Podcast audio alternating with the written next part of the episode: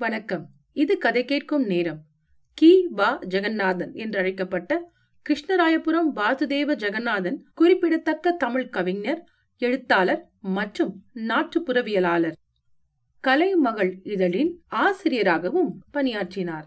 ஆயிரத்தி தொள்ளாயிரத்தி அறுபத்தி ஏழில் இவரது வீரர் உலகம் என்னும் இலக்கிய விமர்சன படைப்பிற்கு சாகித்ய அகாடமி விருது வழங்கப்பட்டது. கீவா ஜெகநாதன் அவர்கள் எழுதிய ஆயிரத்தி தொள்ளாயிரத்தி ஐம்பத்தி ஏழில் பிரசுரமான சிறுகதை தொகுப்பில் இருந்து கீரை தண்டு கதையை கேட்க போறீங்க. கதையை உங்களுக்கு வாசிப்பது ராரா. கீரை தண்டு. புதிய வீட்டில் சுற்றிலும் செடி கொடிகளை போட வேண்டும் என்பது விசாகநாதனின் ஆசை. கண்ட கண்ட செடிகளை எல்லாம் போட்டால் யாருக்கு என்ன லாபம்? கறிவேப்பிலை மரம் அவசியம் இருக்க வேண்டும். பசலை கொடியும் அவசியம்தான். எப்போதும் கொத்தமல்லி கிடைக்கும்படி இரண்டு பாத்திகள் இருக்க வேண்டும். மூலிகைகளுக்கென்று சிற பாத்திகளாவது வேண்டும். அவனுடைய வீட்டு தோட்ட திட்டத்தில் காய்கறி கனி மூலிகை பூஜை மலர் எல்லாம் இருந்தன.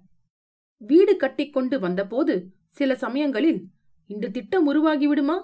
மண் எப்படியோ? பயிரிடும் முறை எதுவோ? என்றெல்லாம் தோன்றும். ஒன்று மாத்திரம் அவனுக்கு நன்றாக தெரியும். கீரை பாத்தி போடுவதில் அவன் கெட்டிக்காரன்.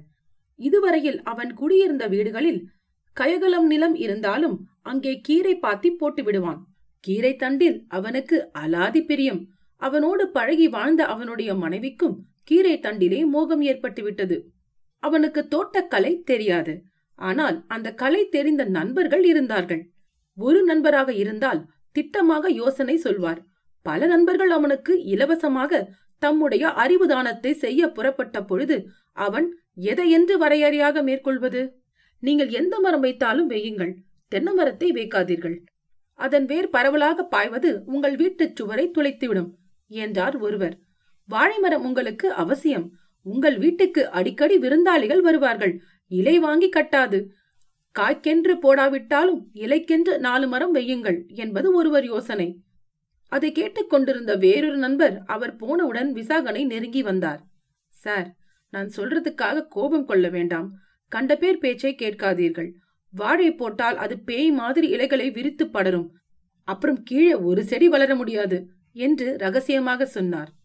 முருங்கை மரம் வீட்டிலே வைக்கக்கூடாது என்று எங்கள் பாட்டி சொல்வாள் என்று ஒருவர் அவன் காதில் போட்டு வைத்தார். இவ்வளவு பேர்களுடைய அற்புதமான அறிவுரைகளிடையே விசாகனுடைய அனுபவ அறிவு வேலை செய்தது. அவனுக்கு தெரிந்தது ஒன்றுதான். அன்றும் சரி இன்றும் சரி இனியும் சரி. அந்த ஒன்றை பற்றி அவனுக்கு சந்தேகமே இல்லை. அதுதான் கீரை பாத்தி. மற்ற முயற்சிகளை எல்லாம் ஒத்தி வைத்துவிட்டு அவன் கீரை பாத்தி போட்டான். அவனுக்கு தெரிந்த முறையிலே போட்டான். அதற்கு எங்காவது போய் படிக்க வேண்டுமா என்ன? பாத்தி பச்சை பசேல் என்றிருந்தது செடி கொஞ்சம் கொஞ்சமாக வளர்ந்து வந்தது. ஒரு சான் உயரம் முளைக்கீரை வளர்ந்தது. இதே சமயம் பார்த்து எதிரே குடிசை போட்டிருந்த சின்ன தம்பி ஆட்டுக்குட்டி ஒன்றை வாங்கி வளர்க்க வேண்டுமா என்ன? விசாகனுடைய வீட்டின் மூன்று புறமும் திறந்த வெளி. மனையை வாங்கினவர்கள் இன்னும் வீடு கட்டவில்லை. முன்பக்கத்தில் ரோடு. ரோட்டுக்கு எதிரே யாருடைய மனையிலோ சின்ன தம்பி குடிசை கட்டிக் கொண்டிருந்தான். ரிக்ஷா இழுக்கும் தொழிலில் வருமானம் போதவில்லை என்று என்ன தொழில் செய்யலாம்? என்று ஆராய்ந்து கொண்டிருந்தான். ஆட்டுக்குட்டி வாங்கி வளர்க்கலாம் என்று தோன்றியது. அவன் வாங்கி வளர்த்ததும் நியாயம்தானே? பிசாகன் கீரை பாத்தி போட்டு கீரையை வளர்த்தது எவ்வளவு நியாயமோ அவ்வளவு நியாயம் அவன் ஆடு வளர்த்ததும். ஆட்டுக்குட்டியும் வளர்ந்து வந்தது. கீரை தண்டுகளும் வளர்ந்து வந்தன. முதலில் ஆட்டுக்கு தன் எசமானல் வீடு இன்னதென்று பழகிற வரைக்கும் சின்ன தம்பியின் மகன் அதை கயிற்றால் கட்டி தானே கொண்டு மேய்த்து வந்தான். இதற்கு வீடு அடையாளம் தெரிந்துவிட்டது. எங்கே போனாலும் திரும்பி வந்துவிடும் என்ற நிலை வந்தது. சின்னத்தம்பி ஆட்டுக்குட்டியை அதன் மனம் போனவாறு அவிழ்த்து விட்டான். இப்போதுதான் சங்கடம் தலை காட்டியது. ஆட்டுக்குட்டிக்கு அல்ல சின்னத்தம்பிக்கும் அல்ல. விசாகனுக்குத்தான். உண்மையை சொல்ல போனால் அவன் வீட்டு கீரை தண்டுக்கென்றே சொல்ல வேண்டும். நேரெதிர் வீட்டில் தல தலவென்று வளர்ந்து வரும் கீரையின் மேல் ஆட்டுக்குட்டி கண் வைத்து விட்டது வாசல் பக்கத்தை தவிர மற்ற மூன்று பக்கங்களிலும் கம்பம் நட்டு முள்கம்பியினால் வேலி கட்டியிருந்தார்கள். அந்த கம்பிகளுக்கு இடையே எதுவும் நுழைய முடியாது என்பது வேலி கட்டினவர்களின் எண்ணம். ஆட்டுக்குட்டின் ஆசையும் முயற்சியும் வேறு விதமாக இருந்தன. அன்று வெள்ளிக்கிழமை. நாளும் கிழமையுமாக பார்த்துதான் எதிர் வீட்டு ஆட்டுக்குட்டி விருந்து சாப்பிட்டிருக்கிறது. ஆட்டுக்குட்டி என்று அப்போது சொன்ன பேரையே இப்போது சொல்வது முறையாகாது. இப்போது அது சாட்சாத் ஆடு. குட்டி பருவம் தாண்டிவிட்டது.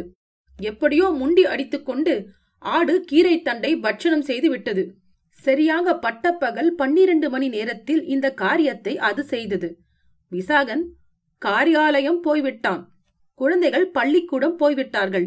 வீட்டில் உள்ள பெண்களுக்கு அது ஓய்வு நேரம். எல்லோரும் சுகமாக தூங்கிக் கொண்டிருந்தார்கள். முதல் நாள் இரவு கண்விழித்து என்னவோ வேலை செய்து கொண்டிருந்தார்கள். இன்று பன்னிரண்டு மணி வேளையில் பகலில்தான் உலகையே மறந்து தூங்கிக் கொண்டிருந்தார்கள். இந்த சுப முகூர்த்தத்தில் ஆடு எங்கெங்கோ முட்டி ஆராய்ந்து குறிப்பிட்ட இடத்தின் நெளிவு சுழிவு தெரிந்து உள்ளே நுழைந்து விட்டது வாசலில் எல்லை அடைப்பை பூட்டிதான் இருந்தார்கள். அது மனிதர் நுழையாததற்காக அல்லவா? ஸ்ரீமான் ஆட்டையா? தம்முடைய நாக்கு கொண்டு மட்டும் கீரை தண்டை ருசி பார்த்து விட்டார் அது வந்த சோடும் தெரியவில்லை போன சோடும் தெரியவில்லை. பெண்மணிகள் மூன்று மணிக்கு விழித்துக் கொண்டு பார்த்தால் கீரை பாத்தி பொயிலடித்த தோப்பு போல இருந்தது. ஐயையோ! என்று அலறினார்கள். விசாகன் வந்தால் அமர்க்கலப்படும் என்று அஞ்சினார்கள். சின்னத்தம்பியின் ஆடுதான் கடித்திருக்க வேண்டும் என்று தெரிந்து கொண்டார்கள். இதோ பாரு உன் ஆடு பண்ணின அக்கிரமத்தை என்று அவனை கூப்பிட்டு காட்டினார்கள் திட்டினார்கள். அவனா ஒப்புக்கொள்வான்? என்ன அம்மா அப்படி சொல்கிறீர்கள்?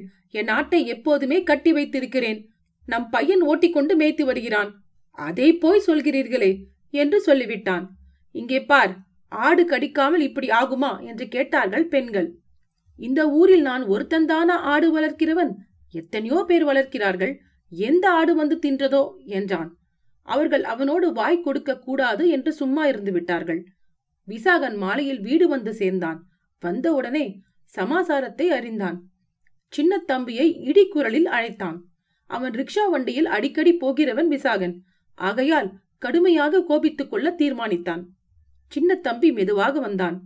என்ன ஐயா இடி விழுந்தது போல கத்துகிறாய்? என்று கேட்டுக்கொண்டே வந்தான்.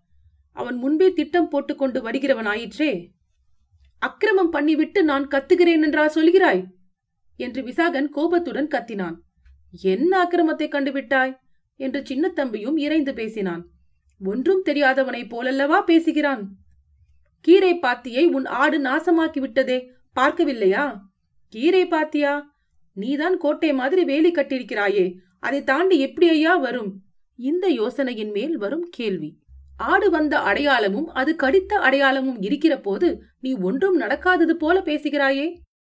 என் ஆடுதான் கடித்தது என்பதற்கு அடையாளம் இருக்கிறதா? ஏ முட்டாள் இங்கே உன் கண் முன்னாலே உன் ஆடுதானேடா வளைய வருகிறது? என்று கோபம் தாங்காமல் பேசினான் விசாகன். இந்தா முட்டாள் கிட்டால் என்று பேசினால் அப்புறம் எனக்கு கெட்ட கோபம் வந்துவிடும். உனக்குதான் பேச தெரியும் என்று எண்ணாதே. இதற்குள் விசாகன் மனைவி வந்து ஆபீஸ்ல இருந்து வந்ததும் வராததுமா அவனோடு என்ன பேச்சு? வாருங்கள் உள்ளே என்று அழைத்தாள். விசாகன் மறுபடியும் கத்தினான். சின்ன தம்பியும் இறைந்து பேசினான். விசாகன் மனைவி அவனை உள்ளே கையை பிடித்து இழுத்துச் சென்றாள். சின்னத்தம்பி மீசையை முறுக்கினபடியே தன் குடிசைக்கு போய்விட்டான். சண்டையோ சமாதானமோ அதெல்லாம் ஆட்டுக்கா தெரியும்? அது எப்படியோ திருட்டுத்தனமாக கீரை பாத்தியை துவம்சம் செய்து வந்தது. விசாகன் சின்னத்தம்பியின் ரிக்ஷாவில் ஏறவில்லை. வீட்டுக்கு எதிரே வா என்று அழைத்தால் வாசலில் நிற்கும் ரிக்ஷாவில் ஏறுவது எப்படி? நாமாக தேடிக்கொண்டு போவது எப்படி? இருந்தாலும் அந்த பயலுக்கு புத்தி புகட்ட வேண்டும் என்றே அவனை கூப்பிடுவதில்லை. சின்னத்தம்பி இதனால் அயர்ந்தவனாக தோன்றவில்லை. இவர் இல்லாவிட்டால் இன்னொருத்தர் என்ற நம்பிக்கை அவனுக்கு இருந்தது. விசாகன் வேலியை பின்னும் செறிவாக போடத் தொடங்கினான். ஆங்காங்கே குறுக்கே குச்சியை கட்டினான். புதிய கீரை பாத்தி போட்டான். சில இடங்களில் வேலிக்காலில் முள்ளு செடியை வைத்தான். ஆட்டுக்கு பயந்து வீட்டுக்கு அரண் போட்டான். ஆடோ அந்த அரணை எப்படி குலைக்கலாம் என்று ஆராய்ச்சி செய்து வந்தது. ஒரு மாசம் சென்றது. மேலும் இரண்டு வாரங்கள் ஆயின. பாத்தியில் ஒரு சாணுக்கு மேல் முளைக்கீரை வளர்ந்திருந்தது. அன்று சனிக்கிழமை. எப்படியோ ஆடு வேலியாகிற கோட்டையில் ஒரு நுழைவிடத்தை கண்டுபிடித்து விட்டது. பகல் இரண்டு மணி இருக்கும். உள்ளே நுழைந்து கீரையை பலகாரம் பண்ணி கொண்டிருந்தது. அப்போதுதான் காரியாலயத்தில் இருந்து வந்து வீட்டுக்குள் நுழைந்தான் விசாகன். சனிக்கிழமையன்று பாதி நாள் வேலை என்று ஆட்டுக்கு தெரியவில்லையே. நுழையும் போதே வீட்டுக்கு பக்கத்தே கண்ணை ஒட்டும் போது அவனுக்கு பகீர் என்றது. நுழையும் இடத்தில் ஒரு கல் இருந்தது. அதை எடுத்து ஆட்டின் மேல் ஆத்திரத்தோடு வீசினான். அது பாவம். முளைக்கீரையின் சுவையிலே உலகையே மறந்திருந்தது. கல் சரியாக அதன் பின்னங்கால் ஒன்றை தாக்கியது. வேகமான தாக்குதல். மே என்று அலறிக்கொண்டு அது பாயத் தொடங்கியது. கால் ஒடிந்துவிட்டது. முன்னங்கால் ஆனாலும் நொண்டி நொண்டி ஓடும். இப்போது பயத்தால் ஓடப் பார்க்கையில் நடக்க முடியாமல் விழுந்தது. சற்று அருகிலேயே போய் பார்த்தான் விசாகன். பாவம் படுகாயம். பின்னங்கால் துண்டுப்பட்டது போல் ஆகிவிட்டது. ரத்தம் வழிந்தது. ரத்தத்தை கண்ணாலே கண்டபோது அவனுக்கு வயிறு புளிய கரைத்தது. வாய்ப்பேச்சில் வீரமே ஒழிய அவன் மனசு கோழை மனசு. ஆடு திணறியது நடுங்கியது. பேசாமல் அதை மெதுவாக இழுத்து வந்து வாசலில் விட்டுவிட்டு கேட்டை பூட்டிக் கொண்டு உள்ளுக்குள்ளே போய்விட்டான். அவன் நெஞ்சு படபடுத்தது. ஆட்டுக்கு என்ன ஆகுமோ என்ற பயம். சின்னத்தம்பி சண்டைக்கு வந்து விடுவானே என்ற திகில். திருடனுக்கு தேல் கொட்டினது போல் ஒன்றையும் வெளியிடாமல் ஒன்றிலும் மனம் ஓடாமல் திரு திருவென்று விழித்துக் கொண்டே இருந்தான். எதிர்குடிசையில் சின்னத்தம்பி கத்திக் கொண்டிருந்தான். எந்த அகராதியிலும் இல்லாத வார்த்தைகள் அவன் திருவாயில் இருந்து வெள்ளமாக வந்தன. ஆட்டை அடித்தவன் யார் என்று சொல்வது? எதிர்வீட்டு விசாகன் என்றால் அவன் வீட்டுக்குள் ஆடு நுழைந்ததா? அதை முதலில் ஒப்புக்கொண்டாக வேண்டுமே. ஒப்புக்கொள்வதானால் முன் குற்றங்களையும் ஒப்புக்கொள்ள வேண்டுமே. பொதுவாகவும் குறிப்பாகவும் வாய்க்கு வந்தபடி திட்டிக் கொண்டே இருந்தான் அவன். வெளியிலே தலை காட்டாமல் வீட்டுக்குள் எவ்வளவு நேரம் கொட்டு கொட்டென்று உட்கார்ந்து கொண்டிருப்பது? எங்கேயாவது பிரசங்கம் கேட்டுவிட்டு வரலாம் என்று புறப்பட்டான் விசாகன். மயிலாப்பூர் கபாலி கோயிலில் அன்று முருகனை போற்றி யாரோ பேசினார்கள். முருகனை குலதெய்வமாக வழிபடுபவன் விசாகன். அவன் அங்கே போனான். பிரசங்கி ஒரு கட்டத்தில் அகிம்சையை பற்றியும் புலால் மறுத்தலை பற்றியும் பேசினார். சைவம் என்பதற்கு சிவசம்பந்தம் என்று பொருள். ஆனால் பொதுமக்கள் சைவம் என்றால் புலால் உண்ணாமை என்று நம்புகிறார்கள். சைவ சமயம் அகிம்சையை சிறந்த விரதமாக கொள்வது புலால் மறுத்தலை முதல் கடைப்பிடியாக உடையது. சைவர்களிலும் முருகனடியார்கள் புலால் உணவை கண்டெடுத்தும் பார்க்கக்கூடாது ஆட்டையும் கோழியையும் கொலை செய்து தம் வயிற்றை இடுகாடாக்கும் மக்கள் முருகன் அருளை பெற முடியாது. ஆடு முருகனுடைய வாகனம் கோழி அவனுடைய கொடி. அது இரண்டுக்கும் தீங்கு புரிபவர்கள் எப்படி முருகனடியாராக இருக்க முடியும்? பிரசங்கி மேலே என்ன பேசினாரோ விசாகன் உணரவில்லை. ஆட்டுக்கு இம்சை உண்டாக்கினவன் முருகனடியனாக இருக்க முடியாது என்ற சிந்தனையில் அவன் ஆழ்ந்து போனான். நம்முடைய செயலை தெரிந்து கொண்டுதான் இப்படி சொல்கிறாரோ? பாவம் அந்த ஆடு என்ன துடி துடித்தது? அதன் காலில் ஒழுகின ரத்தம். ஐயோ அதை நினைத்தாலே குலை நடுங்குகிறதே. ஒரு கீரை பாத்தி போனால் மற்றொரு கீரை பாத்தி போடலாம். ஆடு இறந்து போய்விட்டால் அதன் உயிரை மறுபடியும் வாங்கி தர முடியுமா? அவனது பச்சாதாபம் வளர்ந்தது விரிந்தது. வேறு ஞாபகமே உண்டாகவில்லை. செய்தது செய்துவிட்டோம். இனிமேல் என்ன செய்வது? கடவுளே வடிவேல் முருகா அந்த ஆட்டை எப்படியாவது காப்பாற்று. நான் வேண்டுமென்று செய்யவில்லையே. நீ காப்பாற்ற வேண்டும் அப்பனே. வழி நெடுக. இப்படியே வேண்டிக் கொண்டு வீட்டுக்கு வந்தான். தான் பண்ணிய பிழைக்கு ஏதாவது பிராய்ச்சித்தம் பண்ணிக்கொள்ள வேண்டும் என்று தீர்மானித்தான். முதல் பிராய்ச்சித்தம் சின்ன தம்பியுடன் சகஜமாக இருப்பது. அவன் ரிக்ஷாவில் பழையபடி ஏறுவது. இரண்டு மூன்று நாட்கள் சும்மா இருந்தான். பிறகு பிராயசித்தத்தை ஆரம்பித்தான். முதலில் அவன் சின்ன தம்பியின் மகனை கூப்பிட்டு ரிக்ஷா கொண்டு வர சொல்லி ஏறினான். பிறகு அவனையே கூப்பிட்டு மெல்ல ஆட்டின் நிலையை விசாரித்தான். அதன் காலில் மூலிகை வைத்து கட்டி வருவதாக தெரிந்து கொண்டான். எப்படியாவது அந்த ஆட்டுக்கு அபராதம் செலுத்த வேண்டும் என்ற எண்ணம் அவனுக்கு இருந்தது. அதற்கு என்ன வழி? ஆட்டுக்கு என்ன தீனியப்பா போடுகிறாய்? என்று சின்ன தம்பியை கேட்டான். அரசிலை வெட்டி போடுகிறேன் என்றான் அவன். அது புல் தின்னுமா? என்று கேட்டான் விசாகன். புல் வாங்க காசு ஏது? நான் தருகிறேன் என்று நாலனாவை எடுத்துக் கொடுத்தான் விசாகன். அன்று ராத்திரி அவனுக்கு நன்றாக தூக்கம் வந்தது. இரண்டு நாள் கழித்து அவனுக்கு ஒரு புது யோசனை தோன்றியது. அது மிகவும் பொருத்தமான பரிகாரம் என்று எண்ணினான். தன் வீட்டு பாத்தியில் இருந்து சில கீரை தண்டுகளை பறித்து கொண்டு போய் தானே அந்த ஆட்டுக்கு கொடுத்தான். கீரைத்தண்டு எதற்கு சாமி ஆட்டுக்கு? என்று கேட்டான் சின்னத்தம்பி. நான் ஒரு சொப்பனம் கண்டேன்.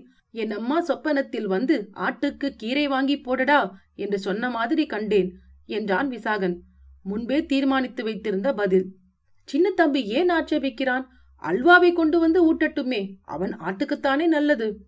இரண்டு நாளைக்கு மூன்று நாளைக்கு ஒருமுறை ஆட்டுக்கு கீரத்தண்டை கொடுப்பதை ஒரு விரதமாகவே மேற்கொண்டான் விசாகன்.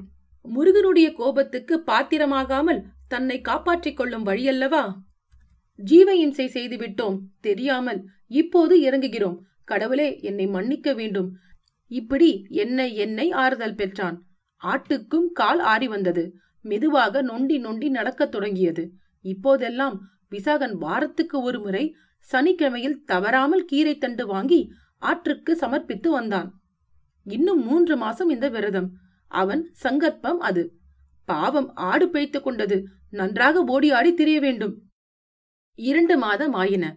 ஆடு பழையபடி திரிய தொடங்கியது. அதற்கு பயந்து விசாகன் கீரை பாத்தி போடவில்லை.